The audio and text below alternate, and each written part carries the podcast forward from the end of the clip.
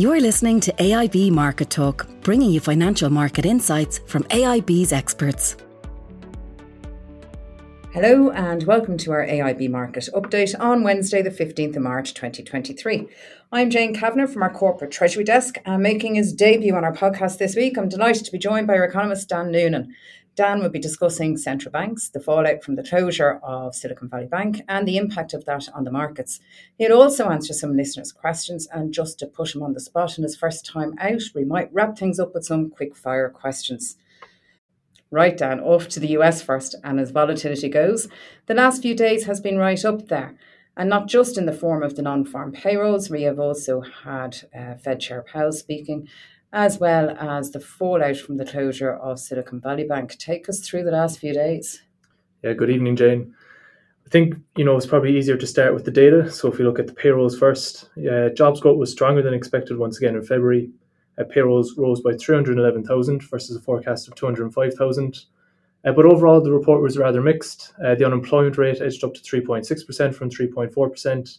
Participation rate also improved. And average earnings growth slowed slightly, with wages rising by 0.2% in the month. That's down from 0.3% in February and 0.4% in Q4. So overall, a mixed labour market report there. But as you're right to point out, by the time the labour market report actually came around, events were spiralling in the US at that stage, with major concerns around the banking system, stemming from concerns really around Silicon Valley Bank. The main fallout, I suppose, from our point of view on markets from Silicon Valley Bank has been a rapid repricing lower in terms of market interest rates. So on Wednesday, just last week, geez, it seems like a world away now, but at that stage in the US, rates were set to peak at around 5.63%. So the market was expecting a further 100 basis points worth of rate hikes from the Fed between now and the end of the year at that stage. However, since the fallout of Silicon Valley Bank and that rapid repricing that I just mentioned, the market is now not fully sure if the Fed will hike rates at all again this year. There's about 20 to 25 basis points priced in either in March or May. And also rate cuts are seen as being on the agenda for the second half of this year in the US. So really a lot of volatility on markets stemming from the fallout from Silicon Valley Bank with a rapid repricing in terms of interest rates. Where does that place the terminal rate now then, Dan? Where are we looking at? So you're looking at a terminal rate now in the US of being between 4.75 to 5% at the most. So rates are currently between 4.5 to 4.75. Really, there's only one more rate hike at the very most priced in the US, and that's compared to 100 basis points, which were priced in just last Wednesday. So quite a rapid repricing there. And the other thing to point out is that there are no rate cuts seen as being on the agenda before year-end in the US, with about 30 to 40 basis points taken out the end of the curve. If we looked at just last week, there was no rate cuts priced in until 2024. It's no wonder the markets have been so volatile. And then I suppose moving over to a bit closer to home, ahead of that, of course, we had the ECB up on Thursday, where having hiked rates by 3% since July, they look set to deliver another 50 basis points. It's the press conference after, which will be of interest though, will it? You're correct. I think last time around, the ECB was very clear. It stated its intention to hike rates again by 50 basis points this time around. Now, given developments that we've seen in the US over the last number of days, and given concerns of contagion risk coming from the US, the market is less sure that the ECB will go ahead with that full 50 basis point increase. Pricing is, there's currently about a 40% chance that they may opt for a smaller 25 basis point rate hike. Looking at it, though, I think there is a path forward for the ECB to hike by 50 basis points again this time around, signal that they maintain a bias to hike rates further, given the current level of inflation in the Eurozone, albeit note that they're highly attentive to the situation in the US at the moment and concerns of contagion risk spreading from that. We have seen bank shares throughout the Eurozone fall quite rapidly on the back of the fallout in the US, and financial conditions have tightened significantly. But overall, so far, the European Commission have put out statements saying that banks remain well capitalised in the Eurozone, that they're monitoring the situation, but there is no, I suppose, direct impact that should be felt in the Eurozone because of that. And then I suppose, so 50 basis points is what we're looking at likely then. This Thursday, there was talk even at one stage that might be 75 basis points in the market. Was there a bit of speculation that they might go 75. So the market was more pricing in a higher terminal rate from the ECB, given the ECB's clear intention or statement last time around that their clear intention was for 50 basis points, the market had that baked in. But they did have a higher terminal rate. At one point, the ECB was seen as hiking the deposit rate to up to 4%. Currently, that's now seen at being just 3.25%.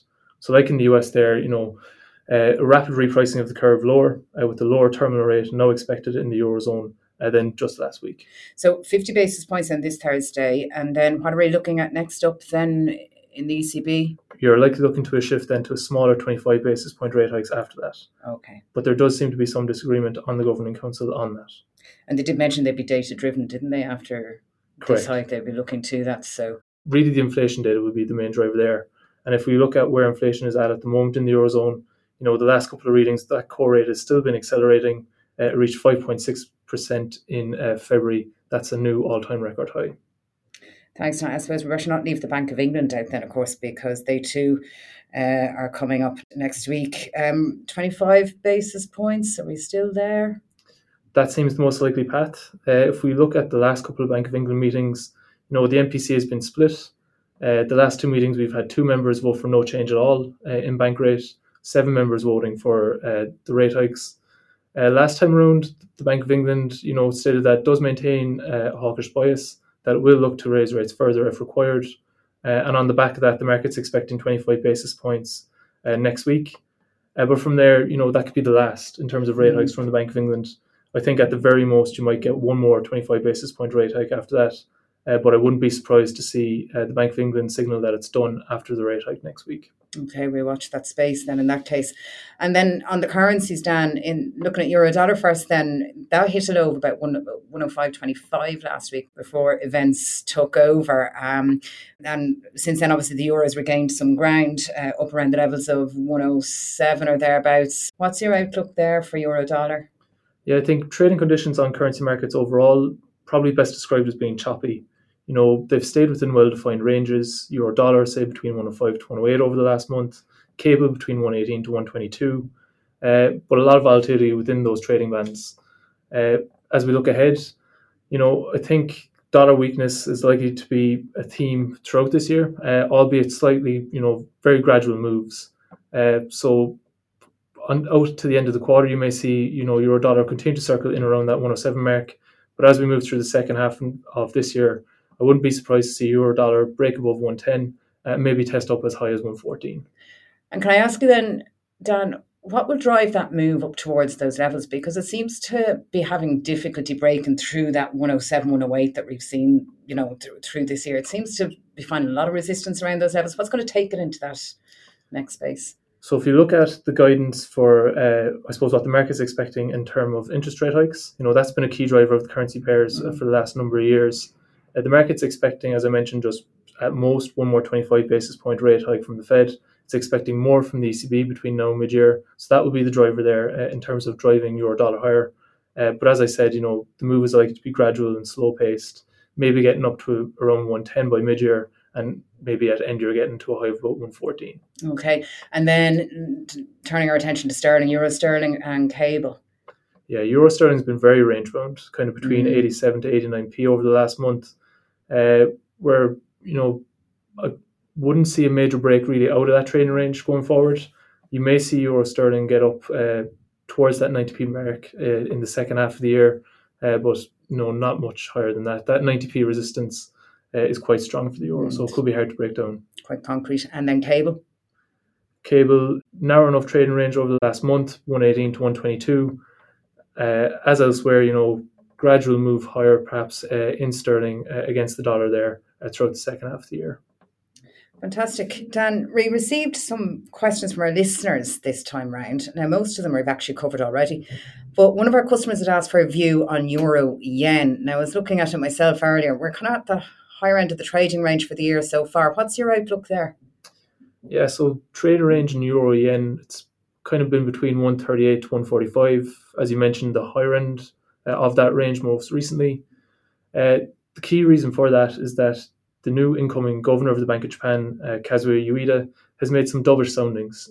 He's stated that any reversal of policy from the Bank of Japan any exit from its ultra-accommodative monetary policy stance will likely be slow and gradual.